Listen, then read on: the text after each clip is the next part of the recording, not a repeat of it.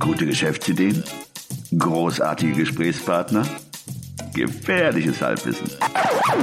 Hey Guerriero, wohin? No lo sé, folge mir einfach.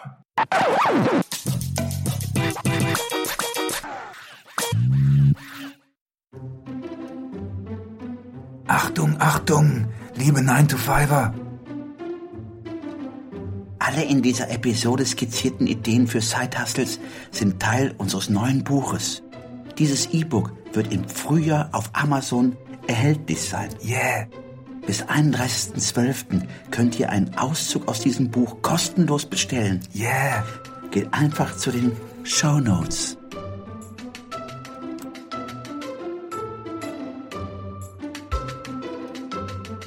Hallo und wieder ein erneutes Willkommen hier aus dem Küchenstudio in Köln. Hallo zusammen. So, das mit dem Brüsseler Platz lasse ich lieber, ne? Oder? Ja, lass mal weg. Ihr wisst ja, wo wir sind.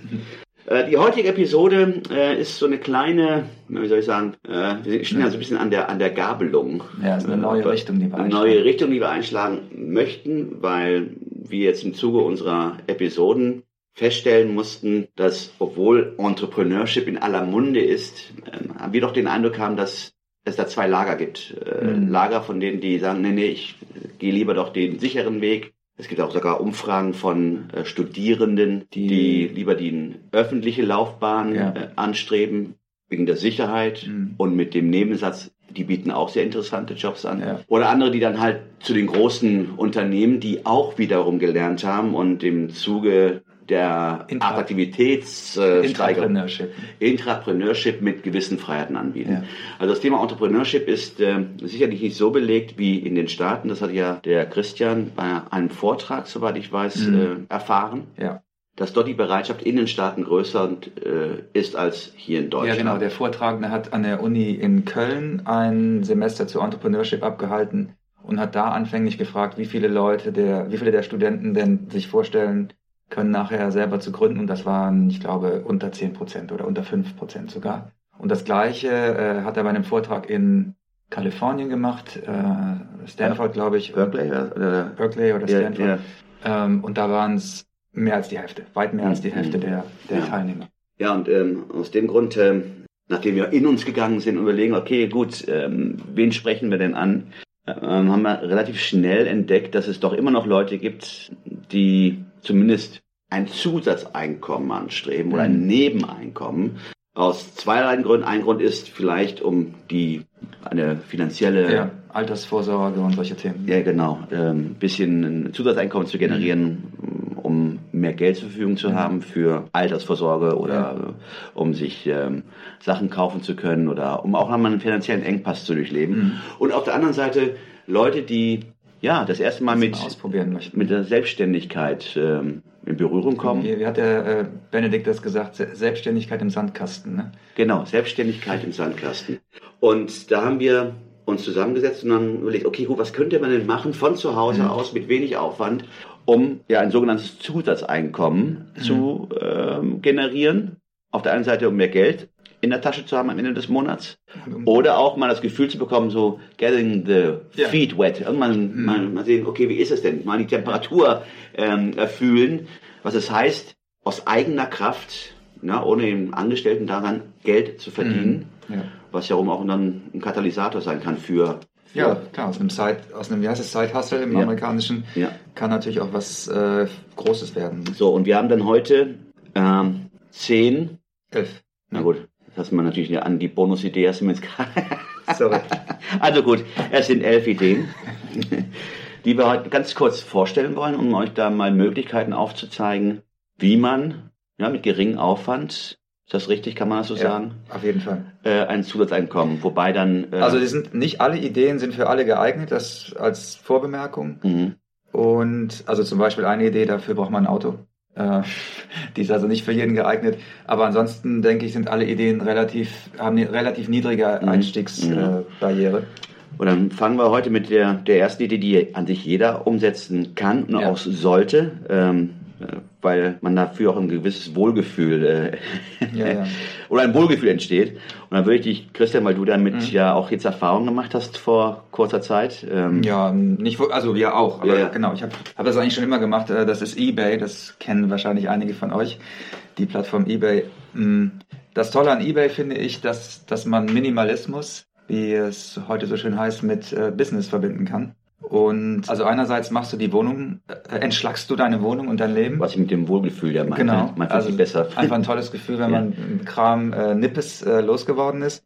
Und dann entnippest du dein Life. Entnippest du dein Leben. So. Und dann ist es natürlich auch so, dass man die Sachen nicht wegschmeißt, was ich jetzt auch aus, sag ich mal, Umweltsicht ganz vorteilhaft finde. Und du verdienst damit auch noch Geld. Da würde ich jetzt gerne einfach nur 2 Tipps weitergeben. Der erste Tipp, den ich habe, ist, nimm dir ein Zimmer vor in deiner Wohnung oder einen Kleiderschrank vor und fang damit an, also fang klein an, such dir die Objekte raus, wo du sagst, die brauche ich nicht mehr. Und bevor du die einstellst, weil das bei eBay doch einige Zeit in Anspruch nimmt, weil die Bilder sollten schon auf einem gewissen Niveau sein und die Beschreibungen sollten detailliert sein, sonst bringt das ehrlich gesagt nicht viel. Bevor du dir diese Zeit investierst, schau mal und schau dir die vergleichbare Dinge an und guck, ob sich das lohnt. Es gibt Sachen, die gehen nicht gut auf eBay und es gibt andere Sachen, die gehen sehr gut auf eBay. Ich sage jetzt mal, Kameras zum Beispiel, Elektronik geht relativ gut. Klamotten, wenn es nicht wirklich fast nagelneue Markensachen sind, eigentlich witzlos nach meiner Erfahrung. Also da noch erstmal gucken, was man machen kann. Man kann Angeboten auch folgen. Also nehmen wir mal an, ich habe eine Kamera zu verkaufen, dann gebe ich die ein in der Suchmaske und dann sehe ich wahrscheinlich einige Angebote dazu. Wenn ich keine Angebote sehe, ist es auch schon ein Indiz dafür, dass es wahrscheinlich nicht so leicht wird, das zu verkaufen. Wenn ich Angebote sehe, dann kann ich auch ein Gefühl für den Preis bekommen und dann kann ich bei einem vergleichbaren Anbieter einfach mal einen Haken setzen und folge dem der Auktion dann bis zum Ende und sehe ja dann, was dafür was dabei rumgesprungen ist. Und dann kann ich entscheiden, will ich das hochladen. Der andere Tipp, den ich habe, es gibt auf der Angebotsseite oben rechts gibt's eine Möglichkeit, weitere Optionen aktivieren. Und da würde ich eben empfehlen, ein Häkchen zu setzen. Da kann man nämlich zum Beispiel entscheiden, ob man die Auktion für 7 oder 10 Tage laufen lassen möchte. Das Formular von eBay mittlerweile gibt nur nach 7 Tage vor. Es ist aber besser, eine Auktion natürlich länger laufen zu lassen. Und das Formular ermöglicht es dir auch nicht, eine Angebotszeit zu bestimmen. Das heißt, also das reguläre Formular, wenn ich jetzt eingebe, wenn ich das heute um 19 Uhr eingebe und hochladen klicke, dann läuft die Aktion ab heute 19 Uhr. Wenn ich das morgens früh um 7 Uhr mache, ist es zum Beispiel eine schlechte Zeit, um was bei eBay hochzuladen, weil morgens um 7 keiner einer Auktion folgt. Da kann man über diese weitere Optionen aktivieren, kann man da eine Angebotszeit bestimmen. 21 Uhr zum Beispiel ist. Ach, das kann man bestimmen. Das wäre die Frage gewesen, weil ich kenne das ja noch von früher, wie du es gerade beschrieben hast. Du stellst was ein und ab dem Moment, wo du dieses Produkt eingestellt hast, zählt die Zeit. Du hast keine Möglichkeit der Einflussnahme. Sprich, du bist dann praktisch, wie du schon sagtest, wenn du morgens um 7 Uhr etwas einstellst, dann ist davon auszugehen, dass dann nach Ablauf der 7 oder 10 Tage das die Auktion dann auch um 7 Uhr morgens endet, wo ja die meisten Leute schlafen. Genau. Ja, gut. Also. Ja, genau. Wochenende als Termin zum Auslaufen ist zum Beispiel auch besser, wenn man die Zeiten plant. Okay. Das sind so kleine Kniffe. Aber du hast nur die Möglichkeit, 7 oder 10 Tage auszusuchen. Du kannst es auch kürzer, glaube ich, machen. Ich glaube 3, 5, 7, 10. Okay. Aber dieses Standardformular gibt dir eben nur die Option 7 Tage. Okay. Und 3, 5, 7 primär, also Primzahlen. Ja. Meine Empfehlung ist eben so lang wie möglich und eine Anfangszeit zu wählen, die in den Abendstunden liegt. 19 Uhr, 21 Uhr, also vor der Tagesschau, nach der Tagesschau. Solche Sachen. Das heißt, mal Erfahrung sammeln mit eBay. Ich schätze, viele Leute haben mit eBay Erfahrung. Nicht als Verkäufer, eher als Käufer. Aber gut, du hast ja da auch die Erfahrung gemacht, dass gewisse Produkte sehr gut laufen, Elektronik. Also es ist auch so, dass eBay ja mittlerweile so ein bisschen... Ja, soll ich sagen, ist so ein bisschen out, ne? Also eBay hat mittlerweile das Problem, dass es fast nur noch Händler auf der Plattform gibt. Früher war es ja wirklich eine Auktionsplattform mit vielen privaten Angeboten. Das spricht auch dafür, vielleicht auch mal eBay Kleinanzeigen wäre natürlich auch eine Option, aber auch dann die lokalen Hier in Köln gibt es ja Kaleido. Mhm. Das wäre ja auch eine Möglichkeit, dort einzustellen, um zu sehen, ob, gut, da hat man kein Auktionssystem, dann kann man nur Festpreise angeben, aber zumindest kann man dann für ein Gefühl bekommen. Bücher zum Beispiel, finde ich, sind einfach über Amazon zu verkaufen. Mhm. Da muss man bei Amazon muss man keine Fotos machen, da muss man kein Listing erstellen in dem Sinne, sondern kann man sich einfach das Buch raussuchen und über 3-4 Klicks dann das Buch selber einstellen. Ich weiß zum Beispiel, dass so die Bücher, die du bei Amazon gekauft hast, die sind ja in der Bestellhierarchie drin. Mhm. Und dann kannst du diese Option von da aus dann direkt aktivieren, weil du hast die Bücher zuvor gekauft und kannst sie über Amazon auch wieder verkaufen, statt sie in eine Kiste zu packen und sie vor die Tür zu stellen und dann zu verschenken. Man kann sicherlich da ein oder andere machen. Also ein Zusatzeinkommen oder ein Zubruch verdienen. We'll be right back.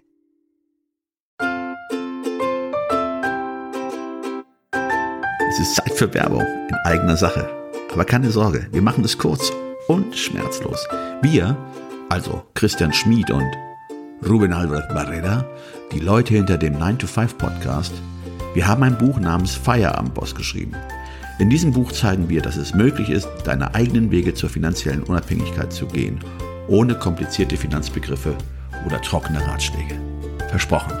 33 realistische Ideen für Nebenjobs sind darin enthalten, die du starten kannst, ohne deine Ersparnisse zu plündern.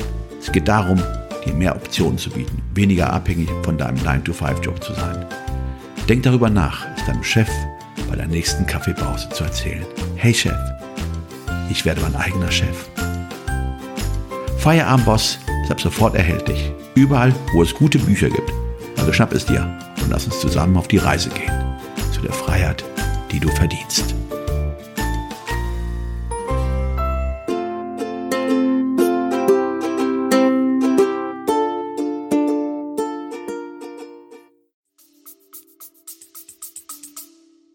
Also ich finde diese Idee sehr schön, weil sie so viele, 3 angenehme Dinge miteinander verbindet. Mhm. Und also Frühjahrsputz oder vielleicht jetzt auch vom Winter nochmal ein bisschen die Wohnung entschlacken, das ist ja auch immer, finde ich, auch immer ein gutes Gefühl. Mhm. Und, ja. So, und als weitere Idee hattest du ja Lobster recherchiert. Das ist eine Plattform, die... Ja, Lobster ist eine Plattform, die kommt aus London, glaube ich. Lobster ist eine Plattform, auf der du deine Social-Media-Fotos zweitverwerten kannst. Ich habe noch keine Erfahrung damit gemacht. Ich habe mich angemeldet und habe Fotos hochgeladen. Das ist alles total intuitiv und einfach und macht Spaß. Mhm. Das ist eine schöne Benutzeroberfläche. Und ja, und dann werden diese Fotos eventuell von Werbetreibenden und Agenturen benutzt, aufgekauft. Aha. Und dafür gibt es sogenannte Credit Points und ab 5 Credit Points gibt es dann anscheinend auch die Möglichkeit, sich das auszahlen zu lassen oder du kannst wiederum mit diesen Credit Points selber Bilder kaufen. Also so eine Bilddatenbank, wo du mit 3 Klicks, sage ich jetzt mal, deine Instagram-Bilder zum Beispiel zweitverwerten kannst. Ist das nur Instagram? Nein, Facebook, ich glaube eigentlich Pinterest, ich glaube alle Plattformen, die Bilder sozusagen als einen Bestandteil haben, können da angeklickt werden. Mhm. Und du verbindest dich dann, bei mir war es jetzt Instagram, du verbindest dich dann mit Instagram und Lobster lädt automatisch alle Bilder hoch und dann kannst du jeweils entscheiden, dieses Bild möchte ich zum Verkauf anbieten. Dann kannst du es noch taggen, wenn du magst, oder einen Beschreibungstext hinzufügen. Ich müsste mich da auch noch mal ein bisschen reinfuchsen. Wahrscheinlich ist das Taggen auch das, was letztlich dann das Wichtigste ist. Wahrscheinlich, ja, gut, da muss man ja Erfahrung sammeln. Aber es ist eine super Idee. Ohnehin, ich meine, es gibt ja viele Menschen mit Instagram-Accounts. Genau. Und warum nicht die eine oder andere Mark damit verdienen? Entschuldigung, Euro mit verdienen. Ich bin in älteren Semesters.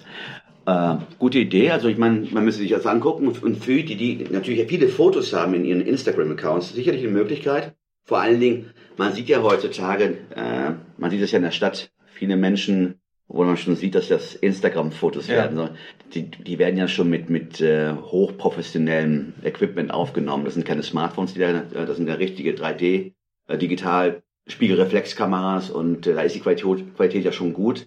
Und ich kann mir gut vorstellen, dass es da den einen oder anderen Werbetreibenden gibt, der Bilder für irgendeine Aktion kaufen würde. Mhm. Ja. Lobster.media heißt die Webseite. Wir schreiben das natürlich auch noch in die Shownotes. Ja. Und Lobster wie der Hummer, ne? Das noch als Ergänzung. Und jetzt weiterer, wo es darum geht, sich, ich wollte sagen, zu prostituieren, nicht nur nicht darzustellen, praktisch mit seiner Physis aufwarten zu können und damit mit seinem Körper Geld zu verdienen. Ja. Klingt sehr anrüchig, ist es aber nicht. Hier geht es ums Modeln. Modeln im weitesten Sinne, ne? Ja. People-Agenturen. Ich glaube, das ist tatsächlich auch im Deutschen der Begriff, der gängig ist. People-Agenturen, das sind Normalos, das sind Leute, die keine Models sind. Gerne auch, glaube ich, mittlerweile exzentrische und Menschen werden da gesucht. Und im Grunde genommen ist das eine Vermittlungsagentur für Werbung wieder. Und ja, also man kann es sich vorstellen, wie eine reguläre Modelagentur, nur eben, dass man keine, Traummaße haben muss. Mhm. Und ich habe da jetzt mal zwei rausgesucht. Charaktere.de, das ist eine in Nordrhein-Westfalen, und Public Heroes ist eine in Berlin. Mhm. Könnt ihr einfach mal googeln, da gibt es eine ganze Menge. Da bewirbt man sich mit 2-3 Fotos und wird dann im besten Fall in die Kartei aufgenommen und wird angefragt, wenn Bedarf ist. Ich habe das selber auch schon gemacht. Einmal meinen Finger für Berlitz habe ich den hergegeben. Ja. Oh, das ist super bezahlt, ne? Also wenn immer Handmodels sind ja gefragt, nicht? Vor allem die mit schönen Fingern.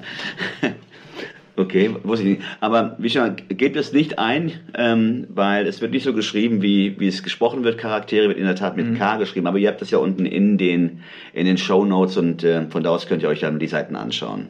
Genau, und dazu gehört, also in der gleichen Kategorie Komparsen-Jobs habe ich auch schon gemacht. Da habe ich eine Webseite komparse.de gefunden. Ich glaube, das ist so ein bisschen die Sammelstelle, sag ich jetzt mal, für Komparsen-Jobs. Mhm. Wenn man da jetzt aktuell reinguckt, sieht man Jobs in Köln, Berlin. Mhm. Ich glaube, die werden fast täglich besucht. Sind da Anzeigen. Mhm. Auch da ähnliches Bewerbungsverfahren. Man bewirbt sich mit 2-3 Bildern und muss Schuhgröße und Kleidungsgröße und sowas angeben. Ja, und dann kann man für, ich sag mal so, zwischen 50 und 100 Euro ungefähr am Tag. Ja. Kann man dann bei Serien oder... Ich weiß es von einem Kollegen, der es tatsächlich auch macht. Der ist in der Datei. Ich weiß nicht, was er über Komparse macht, aber...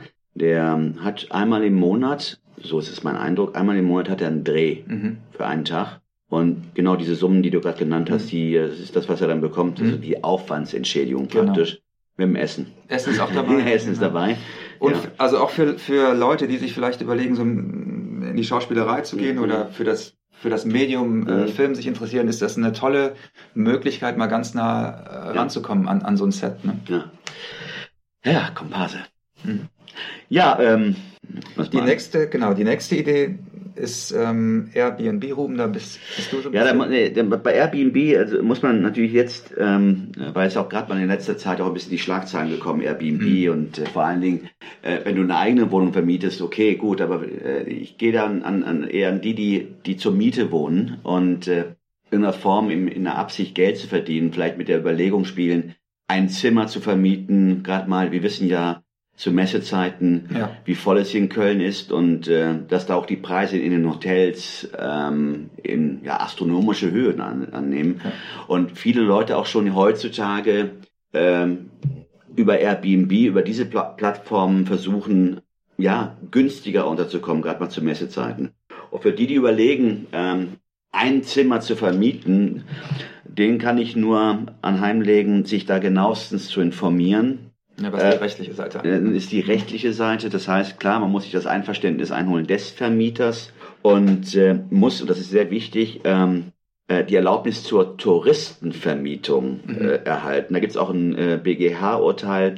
Deswegen ist ein sehr grenzwertiges Thema. Ich würde das auch wirklich auch entsprechend recherchieren, weil man kann dann böse auf die Schnauze fallen. Also auf die Schnauze fallen. Auf die Schnauze fallen, genau, alles klar.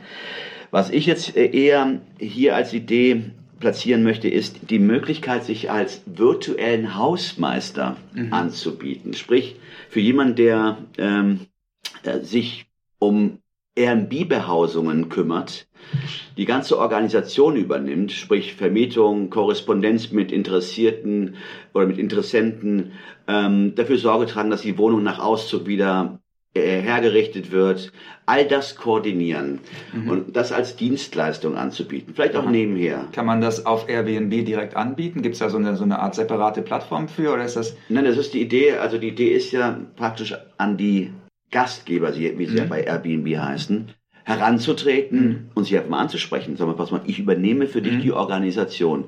Man müsste einfach mal, gut, die dann in den Metropolen wohnen, haben natürlich einen Vorteil, die haben sicherlich sehr viel Nach- oder Angebot. Ich würde einfach mal die eigene Postleitzahl eingeben und sehen, was dann bei Airbnb so alles aufpoppt. Und dann zu überlegen, vielleicht an diese ranzutreten und mit dem interessanten Angebot die Organisation oder die Verwaltung, die virtuelle Verwaltung zu übernehmen. Und dann könnte man ja in irgendeiner Form für die Gästeabfertigung, Wartung und Reinigung, das sind ja Sachen, die man ja nicht gerne übernimmt. Und viele wollen das ja wahrscheinlich auch noch quitt oder loswerden. Einen bestimmten Prozentsatz von der Miete verlangen. Das wäre eine gute Möglichkeit, risikofrei oder kapitalfrei da einzusteigen. Ja. Auch mal wieder eine Möglichkeit reinzuschnuppern und zu gucken, ob einem das überhaupt passt, um dann vielleicht die nächsten Schritte zu gehen. Man kann jetzt wirklich mit einer Wohnung anfangen und du weißt ja, was zum Teil an Preise oder an Mietpreisen verlangt werden. Co-Hosting ist da, glaube ich, das Stichwort, oder? Ich würde das Co-Hosting nennen, ja. Co-Hosting, jemand, der also nicht der Gastgeber in dem Sinne ist, dass er eine eigene Wohnung einstellt, sondern jemand, der sich genau um diese Themen, die ich gerade angesprochen habe, Gästeabfertigung, Wartung, Reinigung kümmert und dafür eine Kommission erhält. Und wie schon gesagt, das ist ein Zusatzeinkommen, das ist auch skalierbar nach oben, je nachdem. Man kann ja daraus ein Geschäft machen, nicht? Ja. Ruben, vielleicht direkt im Anschluss, weil wir jetzt gerade Airbnb hatten, Entschuldigung, dass ich jetzt springe, würde ich, glaube ich, jetzt Turo vorstellen wollen. Das ist nämlich Airbnb für Autos. Ja. Ist das okay?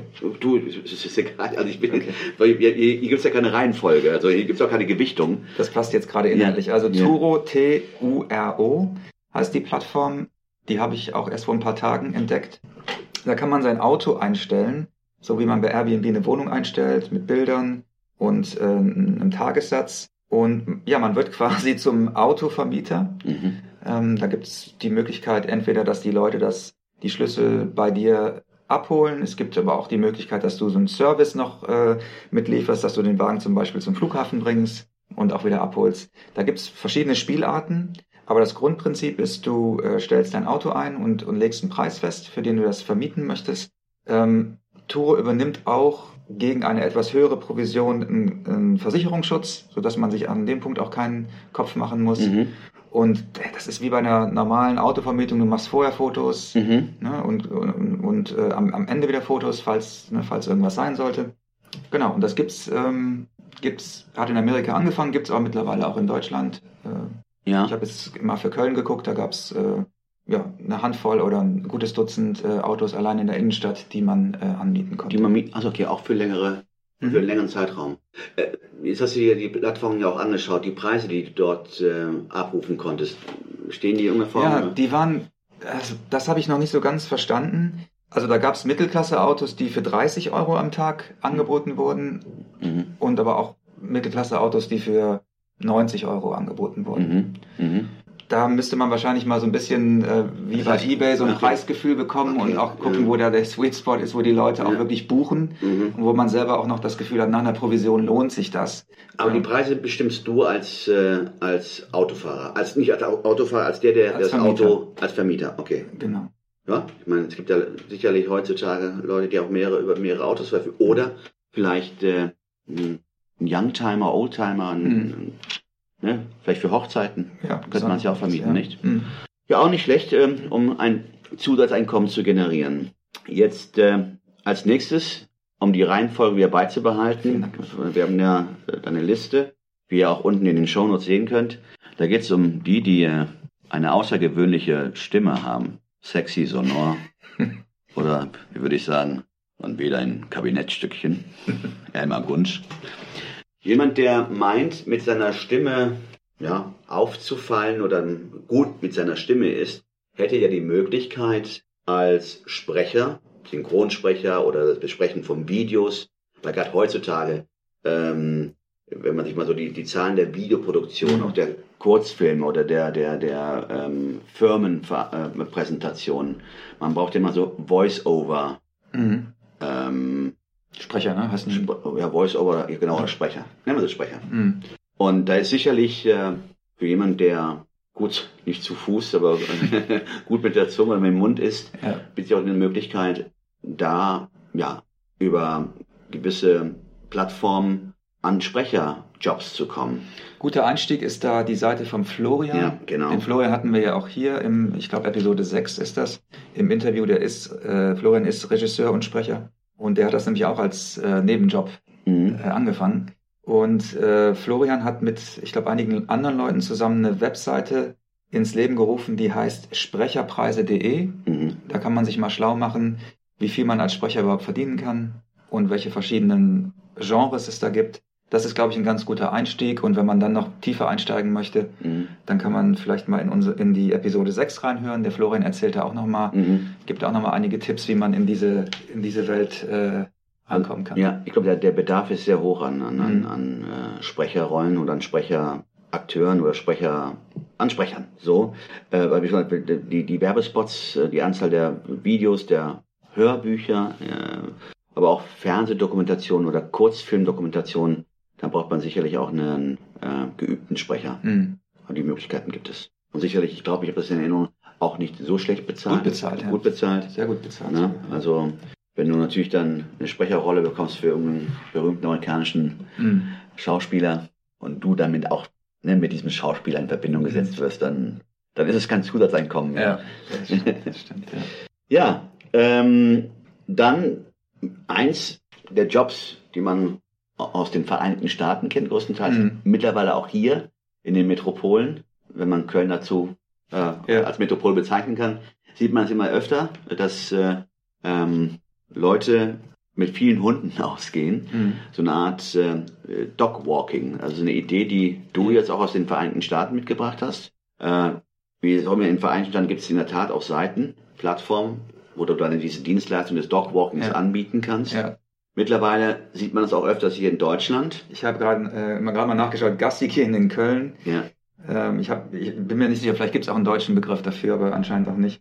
Und da gibt es auch hier Anbieter, die diese Dienstleistung anbieten. Hundeausführer. Hundeausführer. Das ist der deutsche Begriff anscheinend, ja. Gut, wenn man auch mal beobachtet, wie viele Hundesalons es mittlerweile gibt. Ich meine, im Vergleich, vor 20 Jahren, wie viele Salons gab es damals? Ich meine, jetzt habe ich das Gefühl, nicht an jeder Ecke, aber in jedem Viertel gibt es mindestens einen Hundefriseur oder Hundesalon oder Hundepension.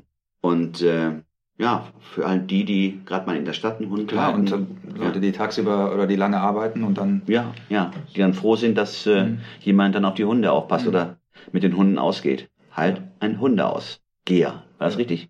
Hundeausführer. Hundeausführer, okay. Hundeausführer. Ja, und da vielleicht nochmal, um das Praktische jetzt anzusprechen, Webseite erstellen, ne? WordPress-Webseite erstellen, vielleicht auch ein anderes Baukastensystem, eine Google My Business-Seite. Das sind ja alles Sachen, die hat man in einem Tag gemacht. Ja. Ne? Ja. Und da auch nochmal ein Hinweis auf unsere Episode zum Local SEO. Da haben wir auch jetzt einige schon zu besprochen, wer sich da nochmal mit beschäftigen möchte, wie man sowas dann digital umsetzt mit einer Google My Business-Seite oder auch einer WordPress-Seite. Mhm. Ja.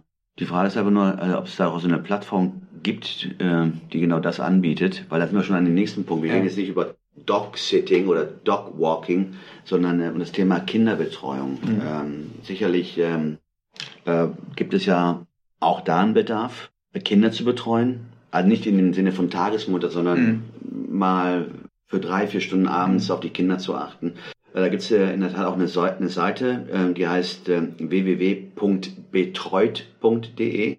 Da kann man sich registrieren und sich als Babysitter, auf der einen Seite können sich die Babysitter einstellen und auf der anderen Seite die gerne, die dann vielleicht mal einen Abend für sich haben wollen und jemanden brauchen, der die auf die Kinder achtet. Das ist ja ein richtig klassischer Nebenjob, ne? So wie Zeitung austragen, ja. Babysitting, ja, aber Auto waschen, das sind ja so die klassischen, also die ich noch so aus meiner Jugend kenne. Richtig, ja, aber das war ja dann, bei Babysitting war es ja meistens so, dass du bei den Nachbarn warst, ne? Oder du warst Nachbarin oder Nachbar und hast bei den Kindern, was auch eher auch zu verstehen, weil man lässt da keinen Fremden ran.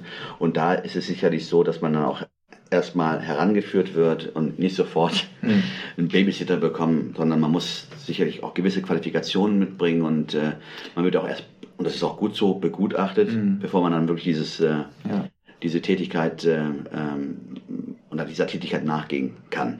Gut, das ist, was bei diesen Plattformen nach meiner Erfahrung ja immer ähnlich ist, ob es jetzt die Autovermietungsplattform ist oder die Kinderbetreuungsplattform, Airbnb oder auch BlaBlaCar, ist ja, damit kann man sich auch nochmal, könnte man vielleicht auch mal eine gesonderte Episode zu machen, wie man so ein Profil aufbaut, was da wichtig zu beachten ist und dass man da einfach auch ein bisschen einen langen Atem mitbringen muss, ne, dass man schaut, dass man erstmal so einen Vertrauensbonus sozusagen sich erarbeitet.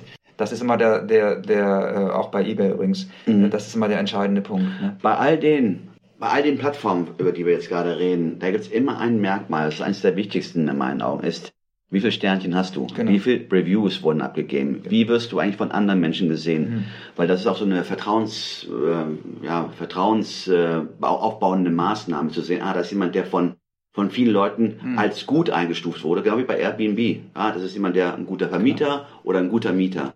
Und danach richten sich die Menschen. Und dieses Vertrauen muss man aufbauen, sich verdienen.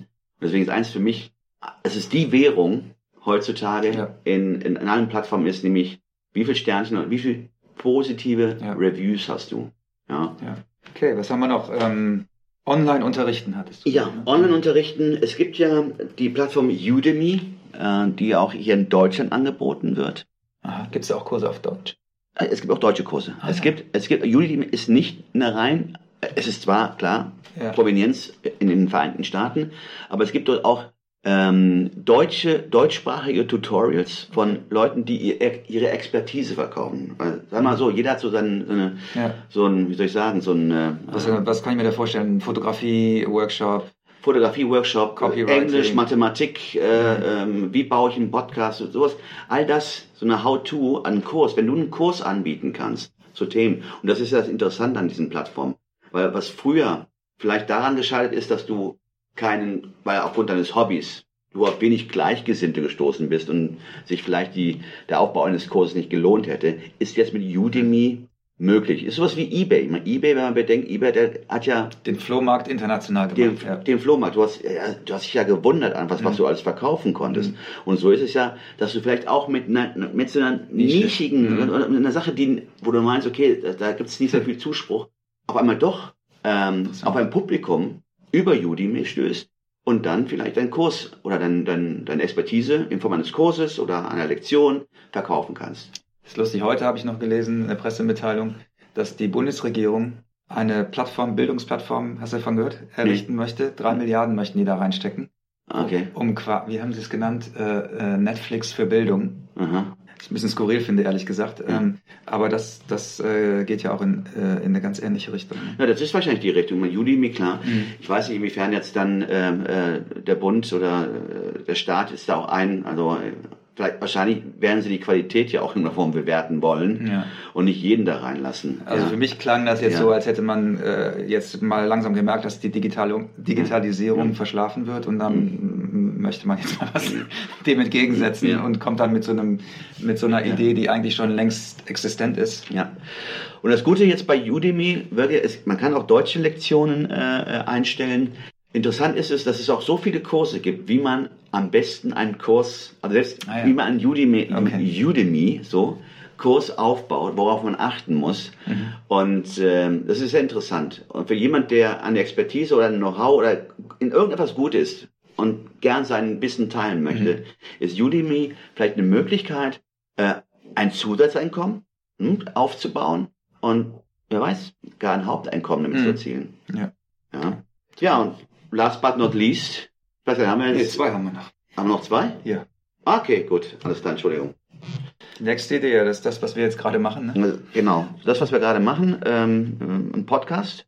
Und da auch da wiederum, das hatten wir ja in der letzten Episode besprochen, noch kurz geschildert, worauf man achten muss. Also wir haben Udemy letzte Woche gemacht, ne? Ach so, ja gut. Wobei, ohne Video. Ohne Video, ja. Stimmt, ja. Also bei Udemy ist es in der Tat so, dass du den Lektor auch siehst, also den Lehrer siehst. Das ist ein Video. Na gut, Video oder in einer Form so mit einer PowerPoint-Präsentation, die du vorher... Aber am besten, und das nochmal als Nachtrag zu der letzten Idee, es ist immer besser face-to-face. Gerade mal, wenn man sich selber präsentiert und nicht mit PowerPoint oder mit geschriebenem Wort, sondern als Lektor vor den Schülern steht. Ja. Hat auch den Vorteil, dass man dann in allen Medien, in allen Formaten sich präsentieren kann, ob jetzt Smartphone, Tablet oder Computer. Was wiederum bei Präsentation das Problem wäre, dass je nachdem, wie groß die Präsentation, dass sie dann auf das Smartphone zu klein ist. Deswegen, das wäre mein Tipp für Udemy, immer Face-to-Face, macht ein, wie heißt das, da gibt es einen Begriff dafür, das ist ein Talking Head Video, so heißt das, glaube ich, oder? Ja, mehr oder weniger. Ja. Na gut, aber das ist jetzt bei Podcast, war ja ein How-To in kurzer Form, aber nur als Podcast, weil man kann ja, das ist das Interessante, nicht am Anfang, man muss auch da einen langen Atem haben fürs Podcast, dass man, wenn man eine gewisse Zuhörerschaft hat oder eine gewisse Anzahl an Followern, dass man vielleicht dann auch für Sponsoring oder für Werbeeinblendung interessant ist. Dass man dann gewisse Minuten oder der Episode eine Werbeeinblendung oder ein Sponsoring einbringt und dafür dann auch Geld bekommen kann. Also praktisch, du verkaufst halt viel. Also das ist eher so eine, wie heißt das, Slow Food Movement, das ist jetzt eher so eine Slow Side Hustle Geschichte, ne, wo man jetzt nicht sofort... Richtig. Geld verdient, wie es bei den anderen, ja, Udemy jetzt auch nicht unbedingt, aber bei den anderen war es ja so, dass man im Grunde genommen mit einem geringen Aufwand und nach kurzer Zeit schon Geld verdienen kann. Das ist jetzt so eine Idee, wo man ein bisschen längeren Atem braucht. Ja. Nichtsdestotrotz ist es natürlich etwas, was du heute anfangen kannst und wo du heute schon so ein bisschen die Weichen für die Zukunft legen kannst. Also wenn der Katalysator dann irgendeine Leidenschaft oder Passion ist, dann macht man es ja auch gerne, und wenn das Thema auch dann viel Anklang findet, oder das Thema des Podcasts, weiß man nicht, was nach einer Zeit jetzt so alles passieren kann. Aber, wie du schon sagtest, man braucht einen langen Atem. Ja, die letzte Idee Nummer 11 für ein Nebeneinkommen oder ein Side-Hustle, T-Shirt-Druckservice. Da bist du erfahren, du hast auch schon mal T-Shirts für uns entworfen.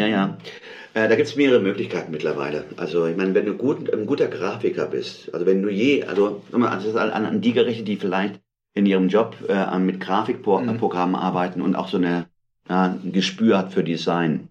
Der könnte sich überlegen, T-Shirts herzustellen, die er dann verkauft. Es gibt verschiedene Plattformen. Es gibt einmal teespring.de oder Fabric.ly. Die werden wir alle, diese Links werden wir ja unten in den Shownotes zeigen. Und da hat man die Möglichkeit, ohne dass man jetzt die T-Shirts kaufen muss, hat man die Möglichkeit, diese Grafik hochzuladen und die T-Shirts bedrucken zu lassen. Ja? Und mittlerweile macht das auch Amazon.